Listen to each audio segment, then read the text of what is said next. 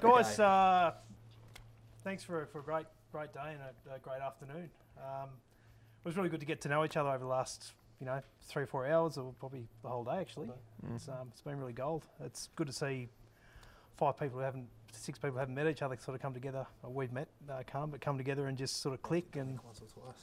Yeah, absolutely.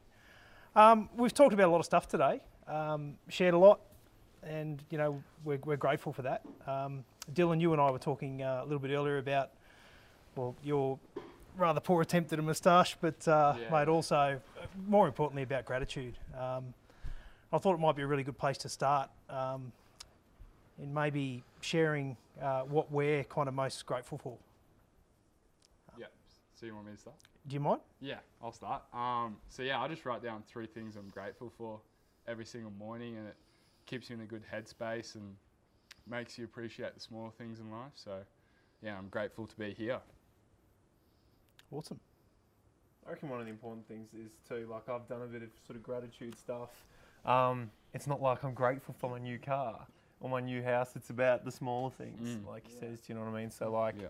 I sort of wake up, I'm often sort of grateful for my kids or just for my health in general, or just, you know, that, you know, I'm in a comfortable sort of position in life and stuff like that. So it's it's more about, I think, the smaller things and really appreciating them. Absolutely. Definitely. Yeah. It's also having that chat, you know, sometimes it can be as much as having a conversation with someone whose mindset is so infectious that it sort of starts to become a part of your mindset. And I think that's that's an important thing of, you know, even opening up and having conversations with people about different things, is because I, I was I was talking to this fellow over in Western Australia once, and and and I his his response was, it was just so so so chilled but honest. When I said to him, "How you going, mate?" and he he's um he was a, a traditional landowner in, in in an area we were doing a trip in, and he goes, "Oh mate, I'm great." And I was like, "Oh, that's good." And he goes, "Yeah, no, I'm, I'm mate. No one's putting dirt on me today. I'm fantastic."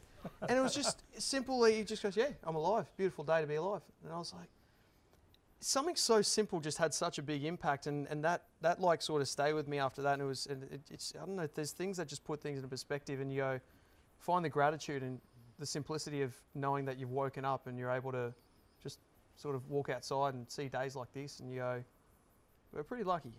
I think off that as well, like you're saying, infectious people, that's something I'm extremely grat- grateful for, uh, the people in my life. Like, I think, you know, things and circumstances and stuff are so grateful, but I, there's, I don't, I don't think there's anything I value as much as the people that I have around me in life. And you're right, like the, the way that they see things can be so infectious, and the way that other people are is, is affects you so dramatically that, yeah, I think when you look around and the people you've got, and when, you know, the news and all that sort of stuff, and even on social media, people just want to highlight all the negative people and the negative things in the world. Like, having good people around you is something that not everyone has, and when you do, like, the benefit to that is something that's worth really, really cherishing and appreciating, I reckon. Absolutely. And letting them know how much you appreciate having yeah. them there. Shit, yeah. And there as a friend or a family member and stuff like that. Mm-hmm. Because you know yourself how nice that is to hear if somebody's sort of yeah, appreciating yeah. what you do and what you bring to their life.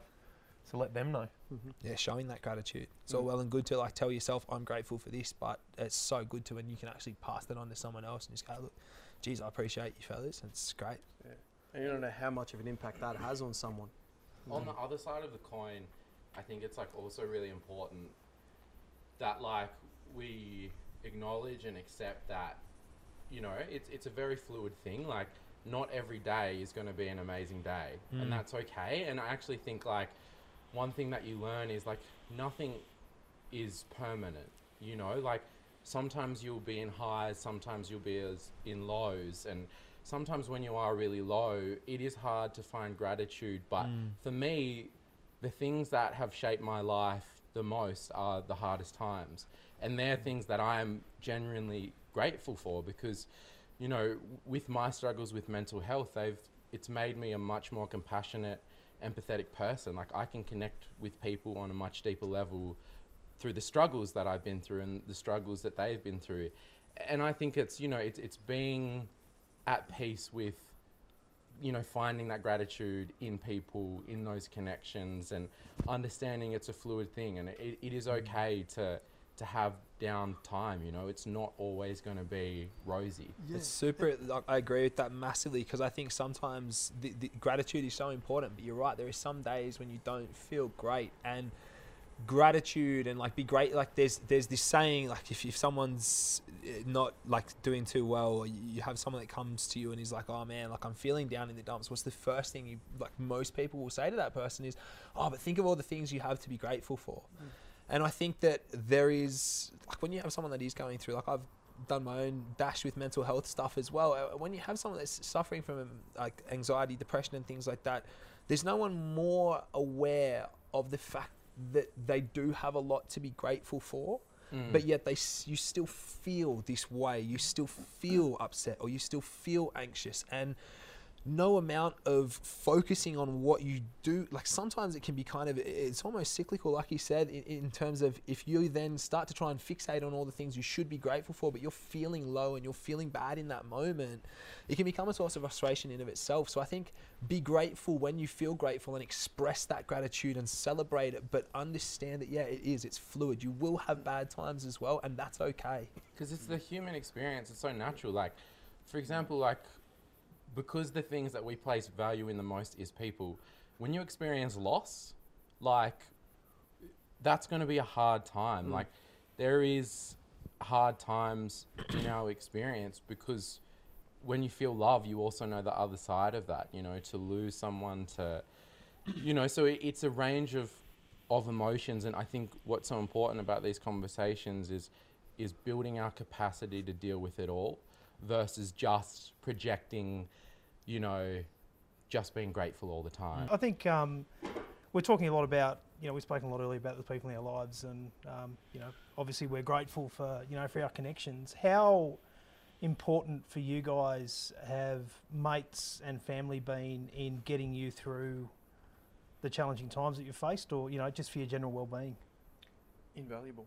I don't even know if I'd be here, mm. at least not in the way that I am now. And that sounds so extreme. And yeah, there's like the people that have been with me through just some wild times, and some of those times even recently, like I, I don't know, I, I, I, I don't know where I'd be. That's why for me, that was the number one thing that I'm grateful for, because if I didn't have people who genuinely loved and cared about me to help me out of some of the spaces and places that I've been in my own mental health battles. Like I, just, I genuinely don't know whether I would A, be here, or B, be here in this capacity, functioning in the way that I do. These people are, like the people in my life are everything.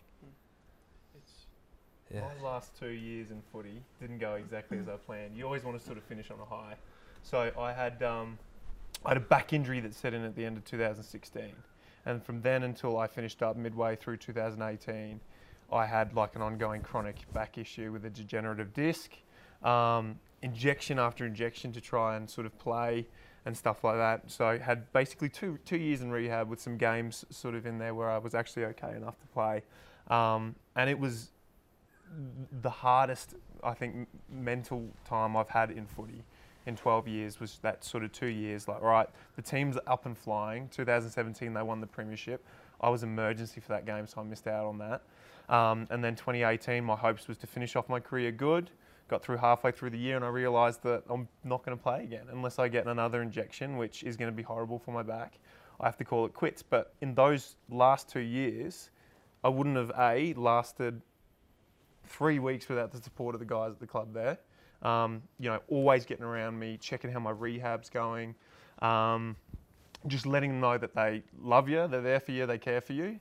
And and B, the surprising thing to me was that two years, looking back on it, out of all the years I had in football was probably my favourite two years because of, I think, the, the support and the love that the group was, was building. And I think it goes a long way as to why they won the premiership in two thousand seventeen and this year, because of the support and the love that they'd sort of got for each other. And um, I think it's funny that, you know, throughout my whole career, I had some good seasons, some bad ones and stuff like that. My favourite was the one where I barely played.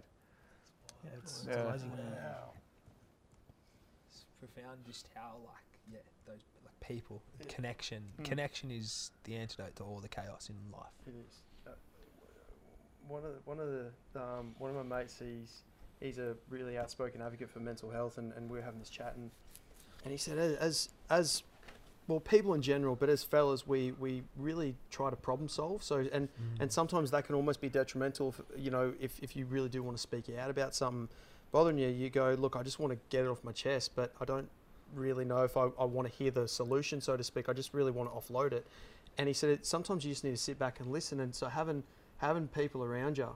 is is invaluable, because um, there, there was uh, towards the start of this year, I just I, like a lot of these different. Basically, the pillars that I consider the like, what I consider the pillars of life that hold me up, and if they crumble, then I feel as a person I'm completely shattered. And all of them basically just come down at the same time, and I was just like, I'm done. Mm-hmm. And I had this day where I just went, oh, no, I'm done. I jumped in my car and I just drove, and I didn't care where I was driving. And and I thought, I don't want to call my family. I don't. I don't want to put them through any. I don't want to upset them or anything like that. Which is a, basically, it's a really bad thing to think is going. Mm. I don't want to burden anyone with something, so I'm going to keep it to myself. But I remember my best mate when when I ch- chatted to him once, and I said, "Look, I'm in a bit of a rut, and I'm not having the best thoughts, and it's just because I, you know, a lot of different reasons." And he just said, "Mate, if you haven't having that shit, call me, and if you don't, I'm going to belt the shit out of you for not calling me." You know, just like, you know, like just a lighthearted banter, yeah, like yeah. a light, a lighthearted banter thing of going, yeah. call me.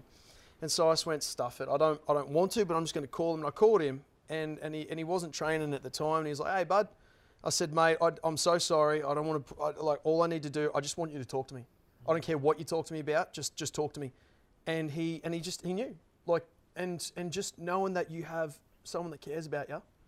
He's, it makes all the difference in the world. And he just goes, righto. And he just started telling me about his day, something so just normal things. Mm. And he started telling me about his training, and then what one of the boys are doing, and then moved on to a movie that we both like, and we both like all our sort of superhero movies. And he moved on to that, and then I started having an input in the conversation just about movie trivia. And then we started talking about this, and oh, that'll be coming out in a couple of months. Oh, can you imagine if it does it? And then we started, I started opening up a lot more, and I pulled over the car, and by the end of the thing, I, I thanked him through the roof just for talking. He goes, "No, you're sweet, bud. Just, mate, mm. I love you. You're my brother. That's, that's that's what we're here for." And just knowing that you have someone that, like, I didn't want to call him at the start, but I thought, you know what, I'm just I'm just going to call him, see what see what happens. And it it's it, it wasn't anything I ever expected. Is it was just the simplicity of it, and just you just talked. And to go back to what we were saying before, just having having people that care about you. And, and and not to say, like, uh, I mean, yeah, it's just that thing of going, you're not a burden. So just, mate, just, just reach out, and, and you realise just how loved you are as a person, because you love the people that are close to you, and it, that love has responded in kind. And it's just kind of that reminder of just going, we're all in this together. And we don't all have, like, that idea, like you said, a conversation's so powerful. We don't have the tools to fix as much as we want to fix, but we all have the tools to listen, and to have a conversation, and to care about someone. It's so easy. Well, it's not so easy, but it, it's like we all have people we care about, and all you need to be to help those people, I think, is just someone, that just a listener. Yeah. And mm-hmm. everyone can do that. So having those people, like, it's funny, like, it was almost, I was getting emotional listening to a story, because I had the same thing, I had a big thing happen this year, and I called my best mate, he lives in New York now. And like we, fin- I'm going to get emotional talking about. But we finished the conversation. At the end of the conversation, like he just goes, it was so nothing to him. And he, the last thing he said was just like, "I love you, man." And I just like hung up the phone, said the same thing, and I just broke down, because yeah. just having that from someone, like it takes no, it's nothing out of your day to have a conversation to someone, and just to have a conversation mm. and just letting them know that you care about them. Fuck, that can yeah. just change their life. It makes life. all the difference in the world, doesn't it? Yeah, it changes. It, really it changes your whole world. Yeah. one hundred percent. Absolutely, yeah. So, yeah. I hear you, bud. Yeah. Do you think, uh, thanks for sharing it. It's, uh, do, do you think we we can be better at um, taking the time to keep the relationships around us intact, you know, with our mates? Uh, uh, they tell us we're not as good at it um, as, say, the girls are. Um, what are some of the things that, that, that you guys do to keep those, you know, those things solid? I think for me, it's just like, as I've gotten a bit older, it's it's just being more honest. Um, 'cause when you're honest, like that's when you're vulnerable, right? Because uh, I think at times we often keep things surface level, because when you go deeper, like it, it gets hard and it's confronting, you know.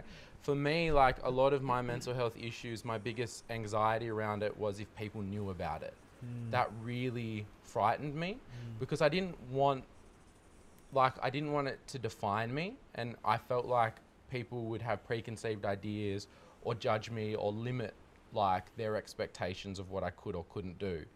Um, and I think for me, you know, like, again, like the people in your, like my sister and brother-in-law literally just slept on my floor for like a week because my counsellor was like, he's not gonna, like he needs to be watched. And I was hospitalised, and it was, you know, m like I look back on that now, and my sister has a daughter, and like them sleeping on my floor, like kept me here to see my niece. And like that is, you know, and so for me, taking from that experience, it's about being honest with the people around you. You know, you have to be able to, I think for me, I, if I can't be honest with the people around me, that, that that's not relationships that I want to invest my time in, because otherwise it's it's just too hard, you know? Yeah. So I think it, but it, that's a hard thing to do, to, to be like, honest. Over time that, like through so many generations before us, that, that thing is going, like there's that barrier mm. of not confronting anything and not being completely honest, because it means that it's it's not as blokey and all that kind of stuff, and it means that the you're less of a man or, or less of a person, whatever it may be. So be a, to be able to be that honest means that yeah, you've completely broken down that wall, and that's that's obviously something that, you know, we're all here trying to speak, you know, to put that message out, to do is just to go, you know, like speaking out is is Is, is true strength. And often it only takes the first person, like within your group of mates, like when you, you, you carry this, like you said, when you deal with mental health issues, one of the biggest things you're afraid of is like the way you see yourself because of whatever your mental health issue is, often such a skewed and negative way. Well, for me anyway, it was such so a distorted. skewed, distorted mm. way mm. that I saw myself. And for so many years, my biggest fear in life that was that the rest of the world would see me how I see myself. Mm. And there was nothing that I could think of that would be as horrible as that.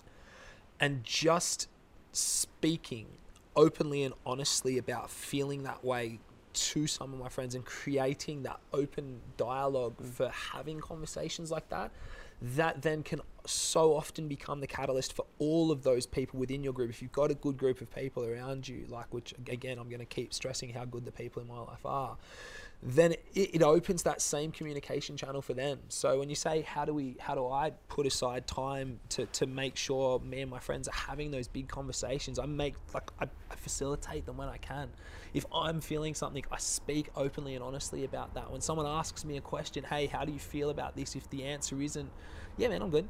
Like, we do that, and just through doing that repeatedly and through, like, it's not hard to just, you know, how many group chats are you in as a bloke? You're in that many. It's not hard to flick a text every now and again and go, hey boys, just what's everyone doing for their mental health this week? Like, man, me and the boys, we're going this weekend. We've all organised to go, and there's like this group meditation that they do down Bondi Beach. One of the boys went the other day, said, boys, did this awesome thing, felt so good afterwards. My cl- mental clarity felt so amazing.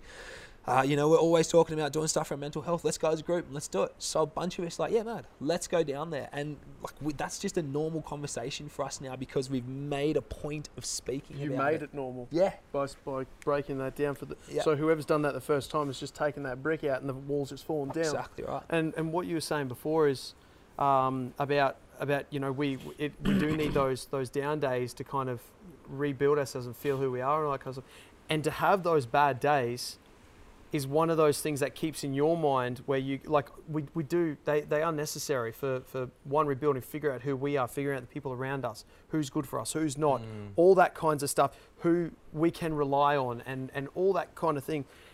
But it's also a good thing to keep in mind of going, when, when I've had my bad times and stuff like that, and some people around me go, dude, I, I wouldn't have had a clue, like, because you always seem so happy and this and that. And I'm sure, like, you know, when you when you just opened up for us, I, I wouldn't have picked that.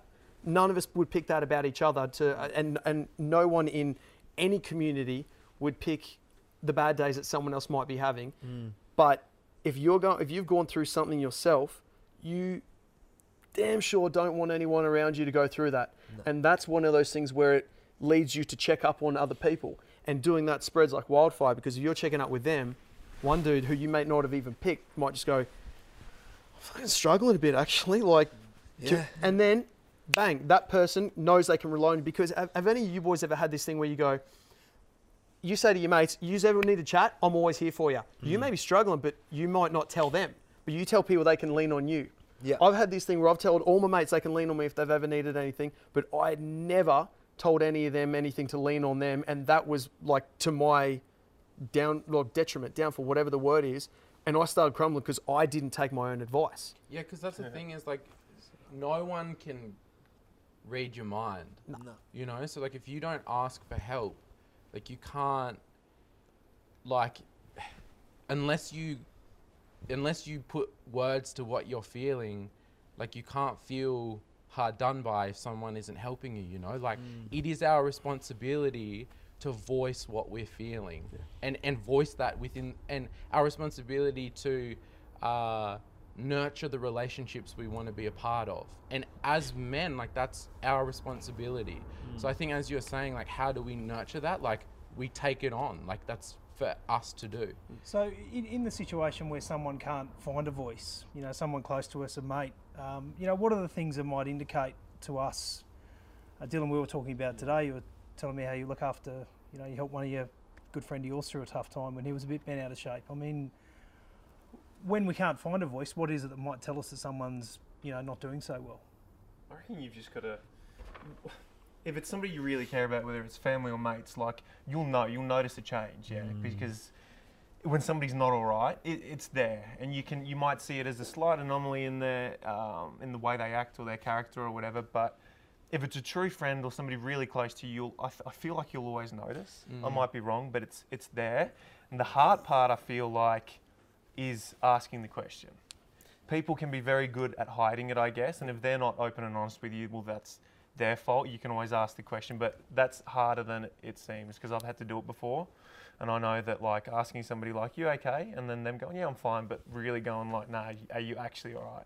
That's pretty hard, because you don't want to make them feel like self-conscious about it or you don't want to push uncomfortable. It. You don't yeah. want to push it, but um, it starts by asking, hey, you've got to ask the yeah. question. I think yeah. that's the main catalyst is, is, is asking. It's just, you know, you can't check up on everyone every day, but you, all we can do is all we can do, and that is to tell to let everyone know, and then after that you, you check up on them. And and because the thing is is like, yeah, you, you can notice a change in some people, but um, the day the, the night before my uncle took his life, we all thought he was on the mend.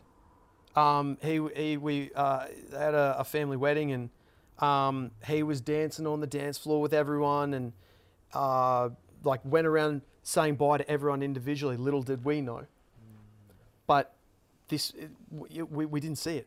And and um, because he, he he didn't want to really speak about his feelings and, and everything like that, so we you know it was it was we, we, we sort of didn't really ca- like we, we yeah it's it's one of those things where it's like that stigma, that's another life that that stigma is claimed mm. of not speaking out about it and just letting it destroy you.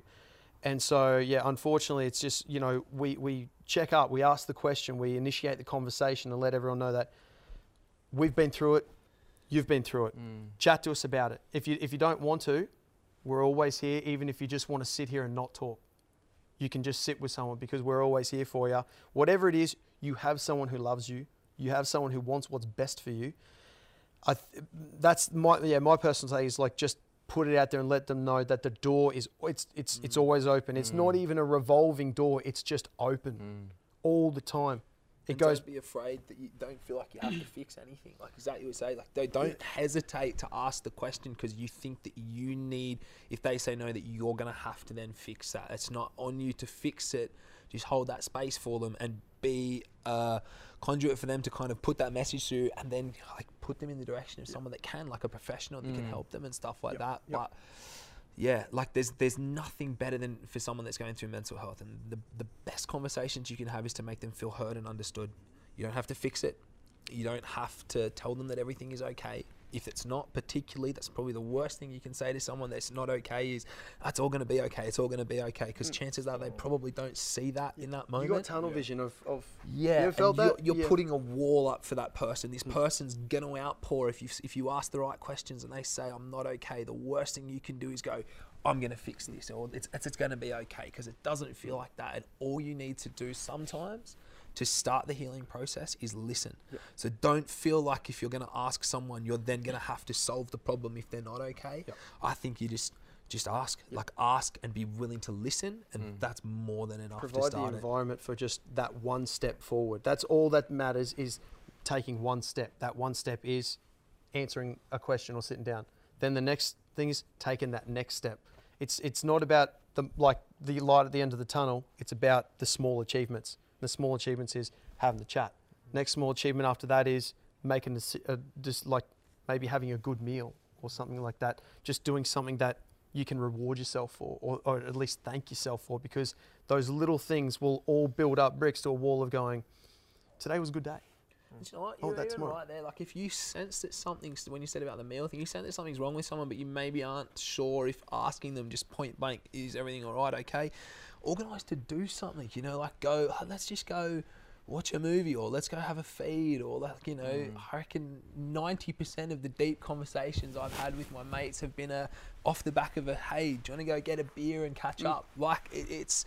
we can do these blokey things together, and we can make them a place where we connect on a deeper level than just going to the pub and having a beer. Like going to the pub and having a beer can be an amazingly therapeutic thing yeah. to do with your mates, mm. and a great way to really connect. Like, the, yeah, oh man, it's, yeah. just make that time. Yeah. If you care about someone, it's not hard to make the time. No. Dylan, you, you, you shared a... Um Uh, you know, part of your journey in supporting your mate yeah. uh, this morning. Do you want to talk about that a little yeah, bit? Yeah, sure thing. So, yeah, my mate, we'd catch up every day sort of at the start of the year, because we both didn't have a job or anything, fresh out of school. And um, there was two days where I didn't see him, and uh, I got a little bit worried. I had no clue. Like, I didn't think it was mental health or anything like that. Like, just didn't know what was wrong with him. And I called up his mum, and she didn't answer. And then um, ten minutes after I called his mum, he sent me a message that he's been like bedridden for two days and he's got depression. And I had no clue what to do. I literally like froze. And I um, asked my parents, like, what should I do?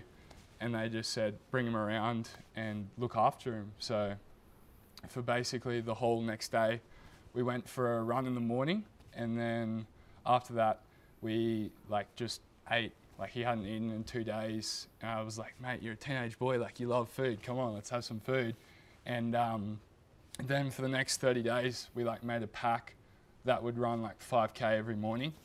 And um, we did that. And yeah, now he's he's got a girlfriend. Like he's doing good things. So yeah, he's in a good headspace now. So I think it's just like simply moving the body and then getting fed and then just keeping that habit and that continual um, touch point of regrouping, if not every day, but just simply sending a message or something along those lines. But has he sort of played back to you how, you know, how your supporters helped him, like at any yeah, stage? Yeah, I think like at my to- my age, um, men find it hard to sort of show appreciation to a lot of things. So um, I know deep down he appreciates it, but he um, he just like.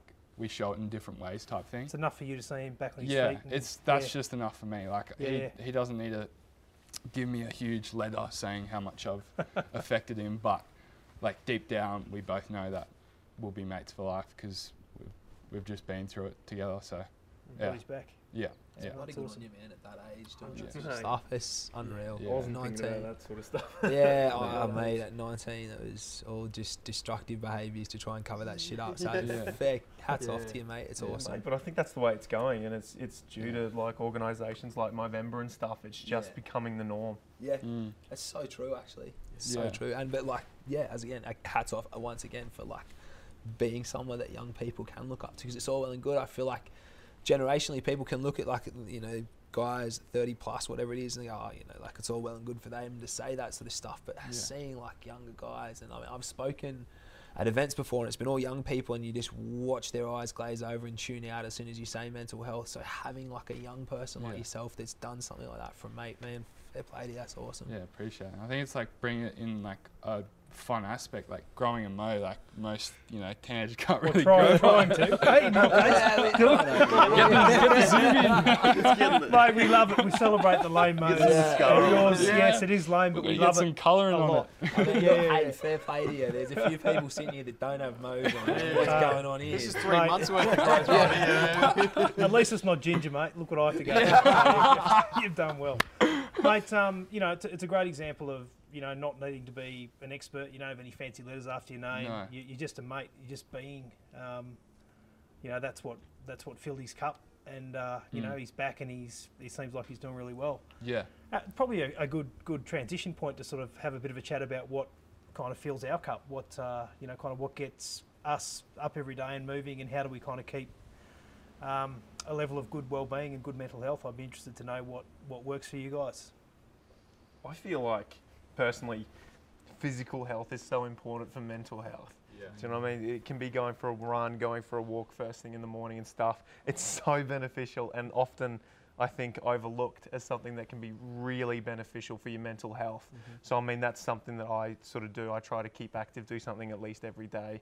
But you know, regardless, it's I think it's important to, whether you've got a family and kids, whether you're single, whether you've got a partner and stuff, you know, just finding that one thing that you enjoy, you know, the way you get a bit of you time to switch off from things and just sort of, you know, have your mindset on something else, whether it's golf or it can be surfing or, do you know what I mean? You just need that sort of, that's something to switch off from, I guess, real life issues. Yeah, yeah, focus on that one thing and put everything else on autopilot. Yeah. You know, and then, yeah. Because it's hard to switch off now with like social media, and like you can basically work twenty-four seven if you yeah. want to. And like I find for me, just going out there and going for either a run or like a surf, just disconnecting from the world, because it can like be pretty fast paced, and slowing things down and realizing, hey, like today's like another opportunity to chase whatever you want to chase. It's like you disconnect to reconnect. Yeah, mm. yeah. I think it's also really important, um, you know, if you break your leg, you go and see a doctor, you know, and we get encouraged to get a yearly medical checkup, a yearly dental checkup. And why should our mental health be any different? Totally. And for a lot of us, you know, seeing a counsellor seems like such a taboo or stigmatized thing, but a, a lot of the times where you make your most progress is actually when you're well. And so like you're building on your capacity to just fine tune the way you operate holistically, mentally, physically, all of it together. And I think, you know, like there are professionals for a reason, so why not utilize that? And in Australia, you know, there are a lot of uh, organisations there for young people and youth mm. to go and get a, you know, professional, you know, even if it's one counselling session a year where you just go and check in and you're proactive with your mental health. Because mm-hmm. I think we often, especially within men, if you look at our rates of suicide, you know, we let it get to a point where going and seeing someone seems like a lost hope. So if we're kind of proactive with our mental health and going in for a yearly checkup, seeing a counsellor, mm. talking about where we're at and just building our capacity um, to live, you know, sustainably with, with a healthy well-being. It's a really good point. Uh, you know, at, at Movember, uh, we focus on, you know, we call it early intervention and prevention. So if you think of uh, needing to access, you know, support, um, in crisis, like, you know, you're, you're calling Lifeline or you, you're really in a bad way and you have to be hospitalised. You know, that's a real pointy end. Mm. And if we're operating out of that pointy end, you know, and we're keeping people out of out of crisis by being more connected, by understanding um, changes in our own own behaviour. Sometimes it takes someone to point out to us that we're not quite ourselves. Um, and we're keeping people out of that. It's much more about resilience um, rather than, we spend a lot of time in talking about mental health uh, in the crisis space, about, you know, getting help because we're we're at a point where um, things have, you know, got pretty bad for us. I think it's um, still viewed so much as the presence or absence. Mental health is kind of misdefined, like defined as the presence or absence of mental illness. And in the same way that, like continuing on of what Ziggy was saying, if you you wouldn't tell a physically fit person they should never work out again because they're already fit, yeah. right? Wow. The same way you wouldn't, just because someone isn't suffering from a mental illness doesn't mean they're not going to be going through some sort of difficulties mentally. Like we all have various stresses, however fickle and stupid they may seem to us. Like, it, stress affects us in different ways. It affects other some people more than others. We all have vastly different personality types that are more receptive to various bits and pieces. We need to redefine mental health, I believe, to encompass just our mental, a general state of mind. How well are we coping with stress? How well are we impacted by change or strong emotions and stuff like that? And do you know what? Like, w- this whole idea now, like, we have this unprecedented access to information and connection. This idea that we need to navigate the more complex things that we go through in life on our own is outdated. We don't need to do that anymore, and we need to shift the way that we define mental health to be the same way that we look at physical health, whereby if you go to the gym regularly, maybe go and speak to a counsellor once a month, once a year. Like my buddy, we were chatting about it. He said that he, he went to see a therapist for a while to kind of get some help with a specific problem. Off the back of that, he kept going to see this same therapist once a month, and he says he just goes, downloads on all the big things that have gone on in that month for him, and he's just like just catching up with an incredibly emotionally woke friend. And I just feel like that is such a cool thing to have access to, that we all do kind of have access to, that we need to use in the same way that we would use going to a gym and stuff like that. Well said. Definitely. Would it be well, fair to say that, you know, the, the journey of, of finding, you know, an appropriate therapist or someone that works for you um, can be, you know, what would you say? To say what, what would you say to someone? It only took me five years yeah. to get with the psych. I see a psych now regularly, and that's five years of going back and forth, being misdiagnosed with stuff, with like feeling like I was talking to a brick wall, breakdowns, going and then trying to do it all myself. And it, like literally five years from the very first time that I decided that something was wrong and I needed to, and I wanted to go and get help, to finding someone now that I'm like, mad, I like look forward to catching up with my therapist. I see him semi-regularly or as regularly as possible, and it's epic. Like we shoot the shit about everything from mental health to sports and performance, but that's a process. And I'm sure like... So what would you say to someone who's going through that journey at the moment? Okay, I've, I've gone in, I've finally got in to see a to see a psychologist um, and it just hasn't measured up. It didn't, it didn't work for me. I've tried ten different things. What do you say to someone who's going, you know, through that process? I think it's really hard because there are so many factors, you know, like some people, you know, they might have financial pressures. That, like, there are a lot of different factors that go into successful mental health. Mm. So I think, you know, as all of us sit in the Blue Mountains, like it, it is very easy to say things. But for me, like when I was in like my hardest times, honestly, leaning on my family, like they were there to kind of give me strength. And I think during that process, like it can be a really difficult thing, and, and often it is like, do you have a support network mm. who are gonna kind of shoulder the load for you so that you have just enough breathing room to get it done? And, and that's that's what's so tough. And I think, as you were saying, like reframing this, like mental health and our relationship and understanding around it, is that it, it's a process, you know. Like mm. I. I don't like the terminology of like beating mental health. You never beat it. No. You manage, you learn to manage with it, you know, you learn to cope with it. You try and build more sustainable um, relationship with it. And and that's the thing, is that it's, it's really hard. And I think why these conversations and today is so important is because it's putting a light on the fact that it's tough. Like mm. there's no easy way around it. Like it's, it's really, really tough. And, and I think, allowing yourself not to be so hard on yourself, you know, mm. like as men, as you're saying, like problem solvers, we just want to fix it, but it's not like that. Mm. It's a really slow, lifelong process. Mm-hmm. And an investment. It's exactly yes. the same way as that idea of, yeah, you don't, you wouldn't tell the physical fit, physically fit person to stop working out just because, you know, you have a couple of weeks. Like don't, like it's, that's part of being human. Light and darkness is a part of life. We have good days, we have bad days, and if we can accept that, then we can take action. Even when we feel like the bad days are a distant memory, we can continue to take action to ensure that they stay that way. Mm. Yeah, it's like, it's all an experience, mm. like the ups, the downs. Mm.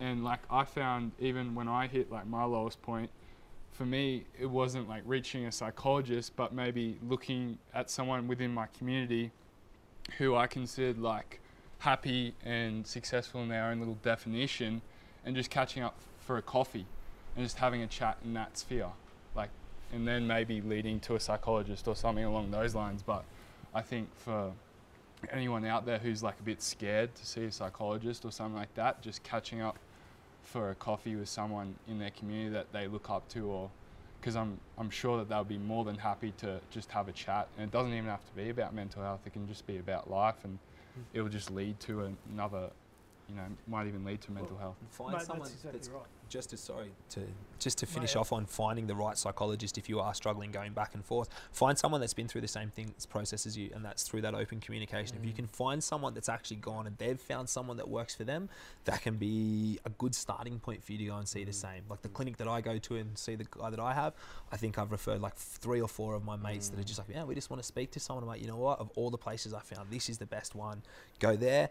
Each one of them that's gone there has come back and said that they're super stoked with the person that they're seeing it within that same clinic. So like finding someone that's been through it uh, by being open with your friends and then allowing, like listening to their advice can be massive. Sorry to interrupt. Not at all, mate. No, I, it, I think we'd always say to people, if you're feeling, um, you know, down or sad for, you know, for more than a week or two, the first place to, to go is to you know, just go and see a G P mm-hmm. uh, or a G P. We've all got We've mostly got access to, you know, to a G P um, in Australia. There are areas that, you know, very re- regional, remote areas where it's it's a bit tougher, mm. but a G P is a good starting point. Um, you know, there there are there are services that we can get, and mate, keep trying. Um, I know it's really really hard to say to someone who's um, in the depths of um, sadness um, uh, and they've tried a lot of things. You know, keep trying. Uh, you know, I've got someone very close to me, my brother, who who. goes through significant ups and downs, and there's not telling him much when he's when he's, when he's at a low point. Mm. Um, you know, you've got to try and get him when he's bouncing back. Mm. Um, so right about let's try and try and help get things back on track. Yeah. And I think that's why education is so important, because like there are clear markers around, like, you know, if you are going through a depressive episode, there are signs.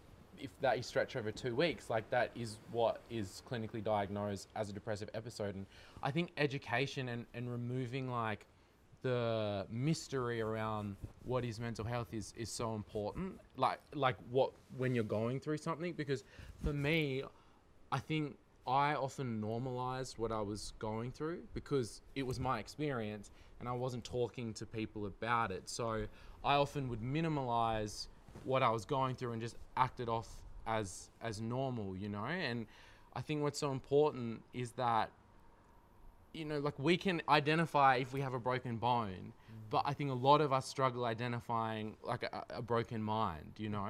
Yeah. And so I think it's so important to have these conversations, to have education, so that we feel confident in, you know, being that friend, to be able to not necessarily diagnose your friend, but just recognize, like pick up on, you know, like m- my friend's been more isolated. That's right there, isolation, you know, like my friend isn't eating as much or what, not that you have to be their nurse.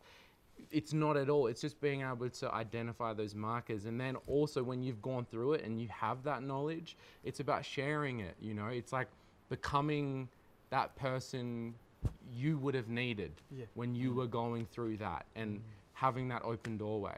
Also, yeah. And making that observation is important, you know, if you're reaching out to someone you're worried about, um, you know, is everything going right? Are you okay? No, mate, I'm fine. Well, actually, uh, you haven't been answering my calls, mm. and you always do. You, you annoy me on, on text, on, on S M S. You haven't been turning up to Friday drinks.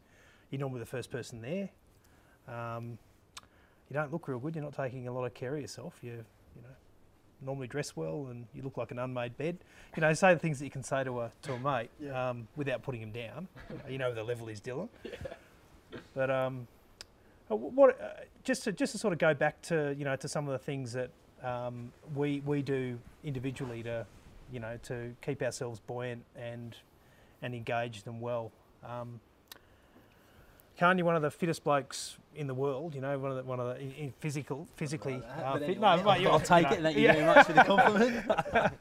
um, you know, obviously physical activity is a big part of, of what you do. Are there other things that you do that keep you, um, you know, kind of balanced and, and, and well, in a good headspace? Yeah, I think if I had to pick four, it would be to move, to learn, to give and to play.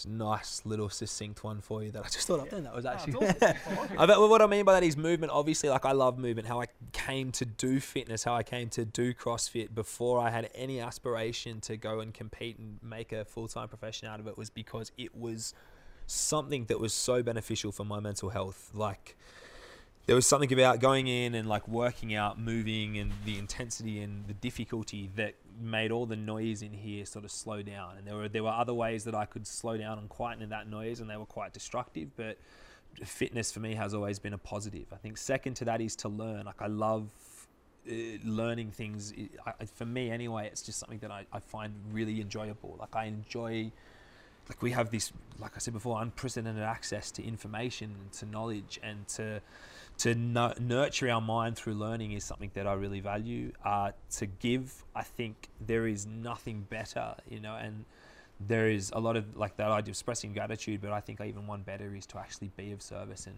to someone else, and to give, whether that's just time to have a conversation with someone. Uh, when you're in a, it doesn't mean you have to go and, you know, donate all this money or give away all your, your possessions, but you can you can give someone ten minutes of your time to have a conversation, and that can be enough. Like that's something super powerful. And then play, says it on my shirt. Like that, to me, we have to make time to play, to do things for ourselves that are purely for enjoyment's purposes. So travel? Travel, absolutely. Travel. I, man, I love to go to the cinema. I love to watch movies. Oh, um, man.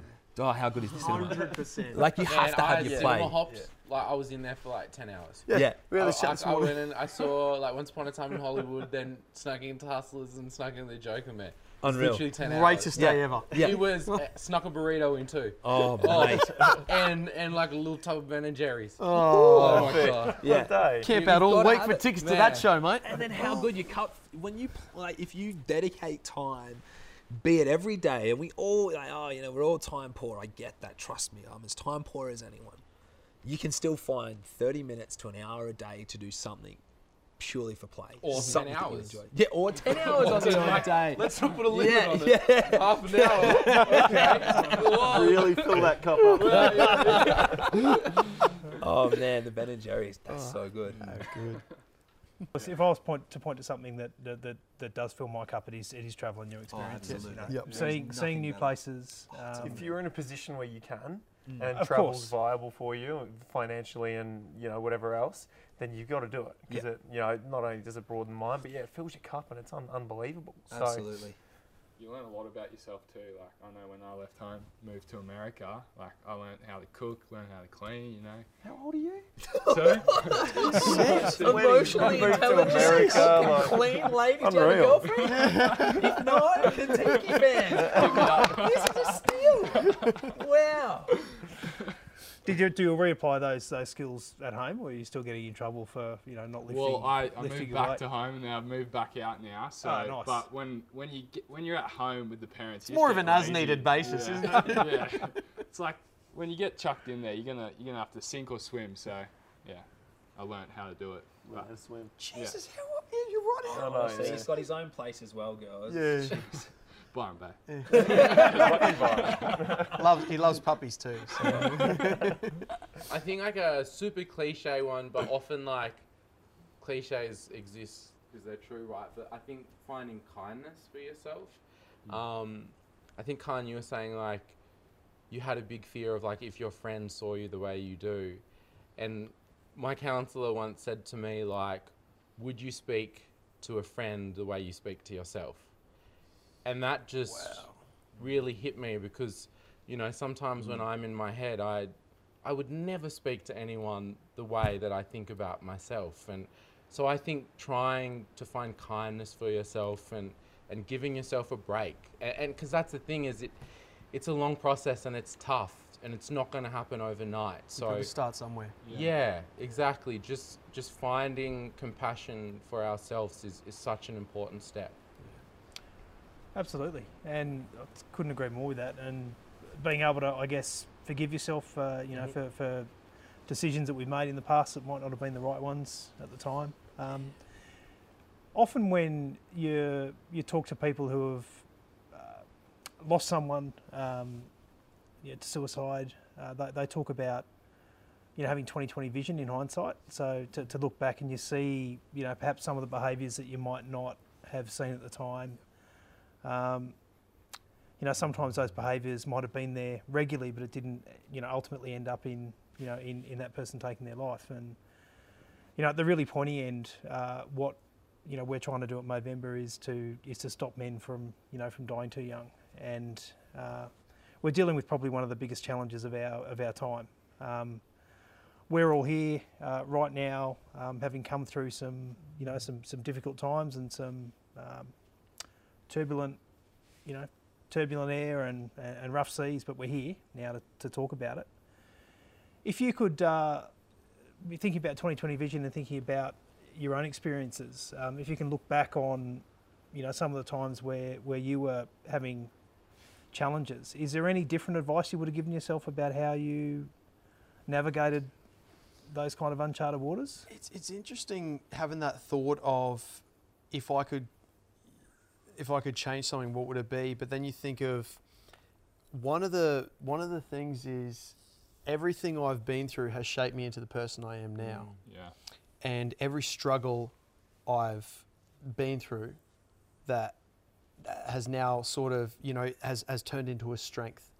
And that's because of events that have, you know, thankfully, you know, you come out the other end. So, but it's, so it's one of those things of, if you could change something, would you? But then again, if you had a message to tell yourself, what would it be?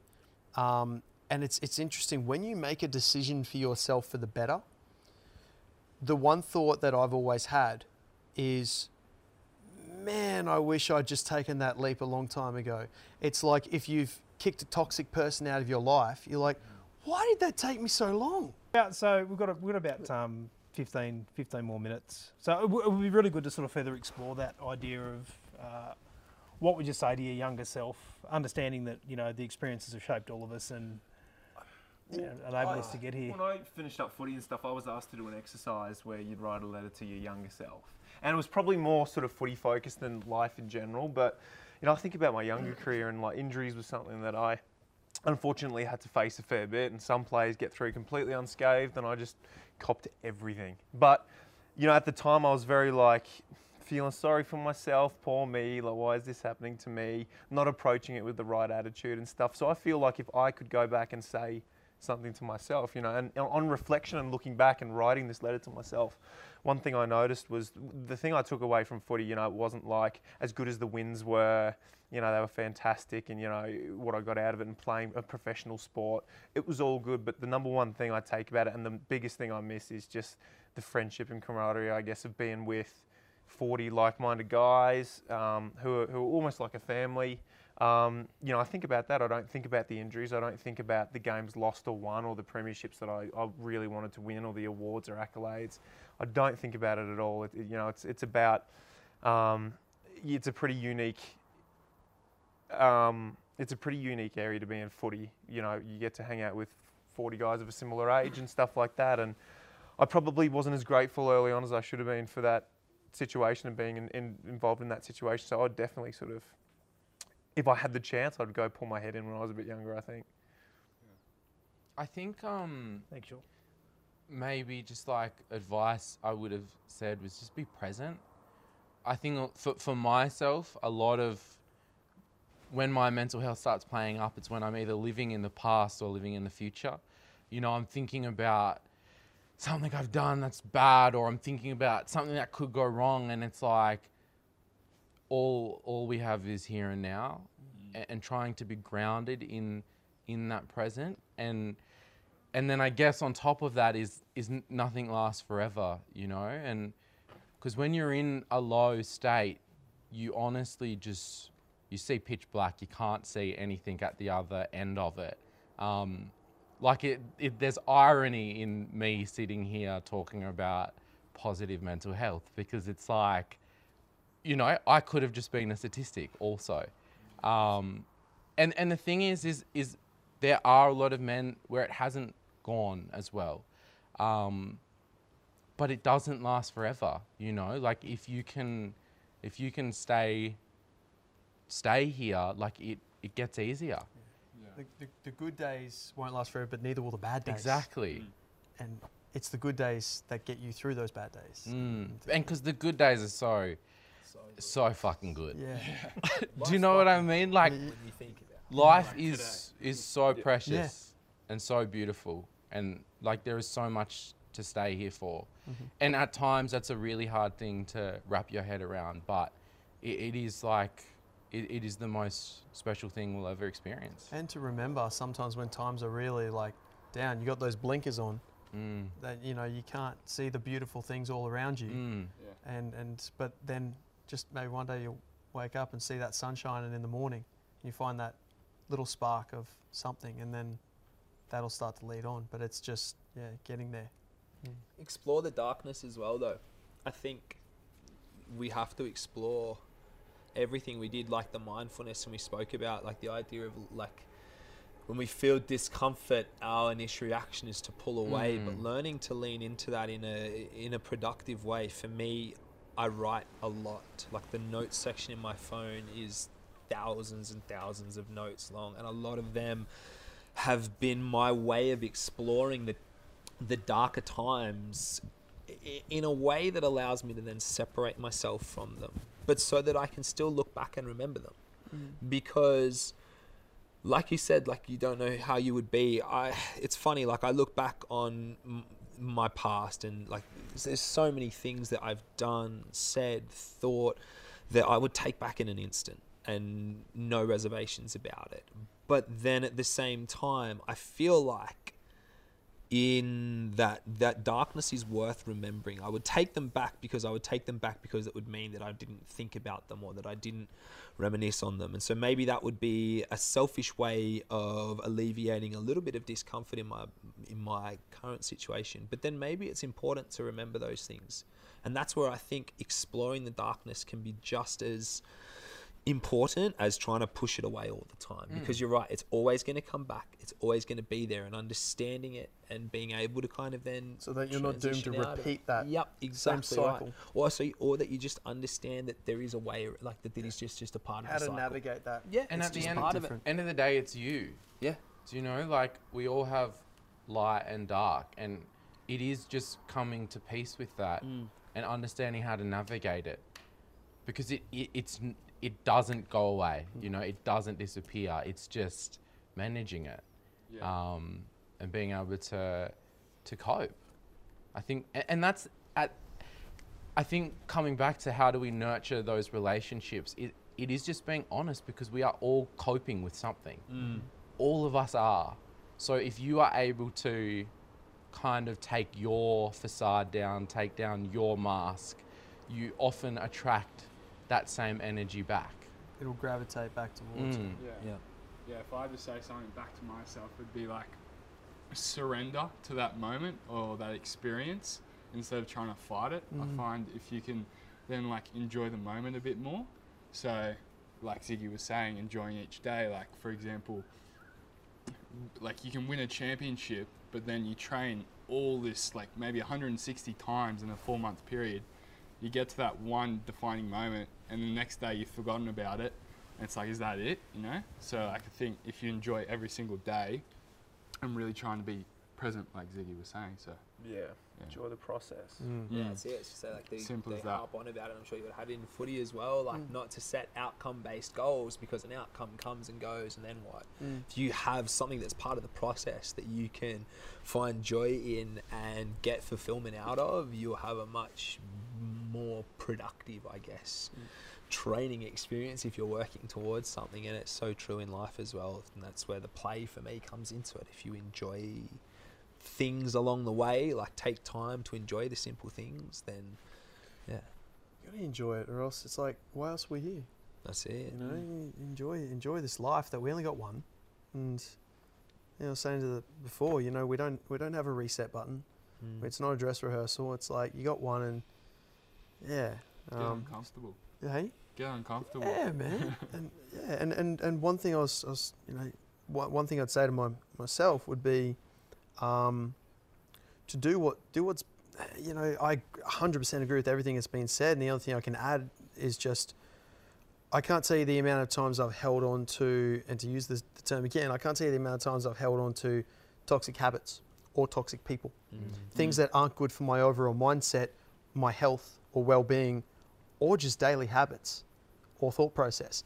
And as soon as you distance yourself, you know, you, you sever that line from people that aren't good for you, or, or, or habits or things that aren't good for, that you know, when you stay true you know to yourself, you know yeah. what's not good yeah, for you. one hundred percent. We're creatures of habit, and sometimes we... justifying it to yourself. yeah. You're like, the fact that I'm even justifying, having yeah. to go through this justification process means it's probably no good. one hundred percent. When you have to try and search to find the pros around all the cons, yeah. you know there's a that you need to just get this and sever that cord. Yeah. And so that's something I'd tell myself, because the, the amount of time, the amount of years I held on to toxic people, toxic habits, um, and, and that, that all went into then spiraling into toxic thoughts and all the above. Just, and as soon as you do cut that cord, you just, that's, it goes back to what I said before, is why didn't I do that earlier? Mm. Because now I'm starting to see the brighter day again, and I'm, I'm feeling, I'm getting back to me. And then you, all of a sudden, you talk to your mate who's very like-minded. You talk to a family member who, because, and you're not thinking about whatever that may be. And this, this is just a personal experience, little story thing. But it was just, once you sever those, that, that toxicity, you go, oh man, I wish, I, I feel, I feel like I'm getting back to myself again. You start thinking things that are good for you, doing actions that are good for you overall. And, and that, then you start to radiate that. And and one of my favorite sayings is just make your day by making someone else's day.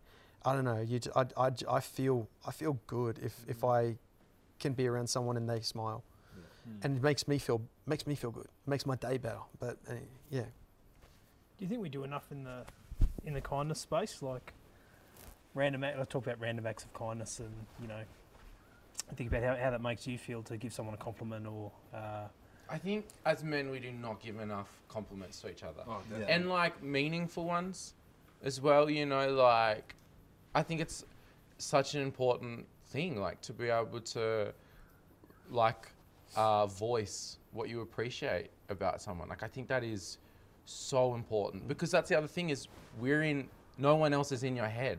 Mm. So you could be thinking about something that you really like or appreciate about, appreciate about someone, but unless you voice it, like, they don't know. Have you ever had this thing where, like... Hey guys, just letting you know we've got four minutes. Okay, sweet. Cool. Only got uh, four anything minutes you want us to wrap it up with? Uh, look, I think that's good. Like, just maybe some shorter statements yeah. around how, how good it feels to actually, um, you know, do something good for someone or, or to reach out or, you know, yep. golf, what's the you were saying. Sorry, fellas. That's right. No, it's all no, good. It's, yeah, have you, Have you always ever had this thing where, like, we have that? Um, you can you can palm off a compliment, you know, because that's just our yeah, it's just our yeah. mentality. So the quick right. nature have you ever out. had this moment and and where, let's say, I give you a compliment right now, and I say you're, you're a good bloke. You go, ah, shut up, dickhead. But yeah. I go, no, actually, hang on, stop for a sec. I, I genuinely mean that from the heart. You are a good human being. And have you ever done that to a friend where you say it, they blow it off, but then you actually you just, hang on, let's let's make time stop for a sec. I I mean that from the heart. You're a good person. You watch their eyes change. Mm.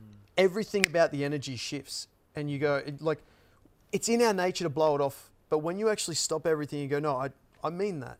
And, and you know, we can joke, we can have our laughs because that's just what we do. But I, I actually mean that. And I, I appreciate the fact that you're in my life. Bang. And, and I feel that that's, that's something I, I try and do. And I, and, and you know, that's something that came to my mind. You said, do we do enough? And I, I like, to make people feel appreciated. Yeah. It's it's got to, something you've got to be mindful of, isn't it? Like uh, it, it almost got to become a habit, but it's it can't be trivial. It's got to be real. Yeah. Um, yeah. You know, I, I agree with that. And the person you talk to walks away half a foot taller. one hundred percent. Mm. And yeah. I think it's also really important as like someone who's receiving it to listen. Mm. You know, because it takes a lot of vulnerability for someone to tell you what they're feeling.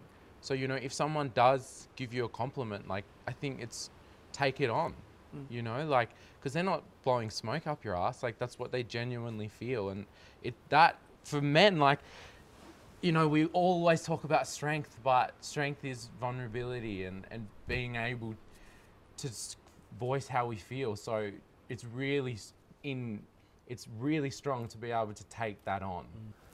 So my commitment to, to my mates, um, and to my brothers and, and the men and boys in my life is to keep making sure that I make time for them, repurpose some of the crazy time I spend on devices and stuff to, to stay connected. my commitment to my mates and the men in my life is to always be open, honest, and as vulnerable as I have to about my own struggles, and to be someone that they can voice their own to. My commitment to my mates is to always let them know that their presence in my life is appreciated, and that with me they always have a safe space to open up, be vulnerable, and to always have a shoulder to lean on. Yeah, my commitments to my uh, friends and the guys in my life is to always be there for them, and um, let them know that, you know, I'm a person that they can confide in, they can talk serious with, um, and to always find time with them. You know, no matter what you're going on, no matter how busy you are, you need to make time for these guys. Yeah, my commitment is to make a conscious effort every week to check in with my mates and make sure they're all good and just catching up. My commitment to my mates and the men in my life uh, is to hold, hold us accountable. Um, this is a very serious issue that we're facing, and we're the ones who are going to fix it. You know, it's on us to have these conversations, to have these dialogues, to find a solution. Good stuff, lads. Uh, good stuff. Good chat. It was, uh, just on behalf of Movember and on behalf of Contiki, just wanted to thank you for, for giving up uh, a full day to come out come out here and to, to share a bit about yourselves, a lot about yourselves actually. Um, you know, we need to we need to do more of it. Uh, we've just made a commitment to, to, to each other and to our mates, so um, go well, um, stay strong, and thanks for all your support. Really, thanks for having us. Yeah, yeah, really, yeah, it's really, real honour to be part, Legends. part of it. Yeah.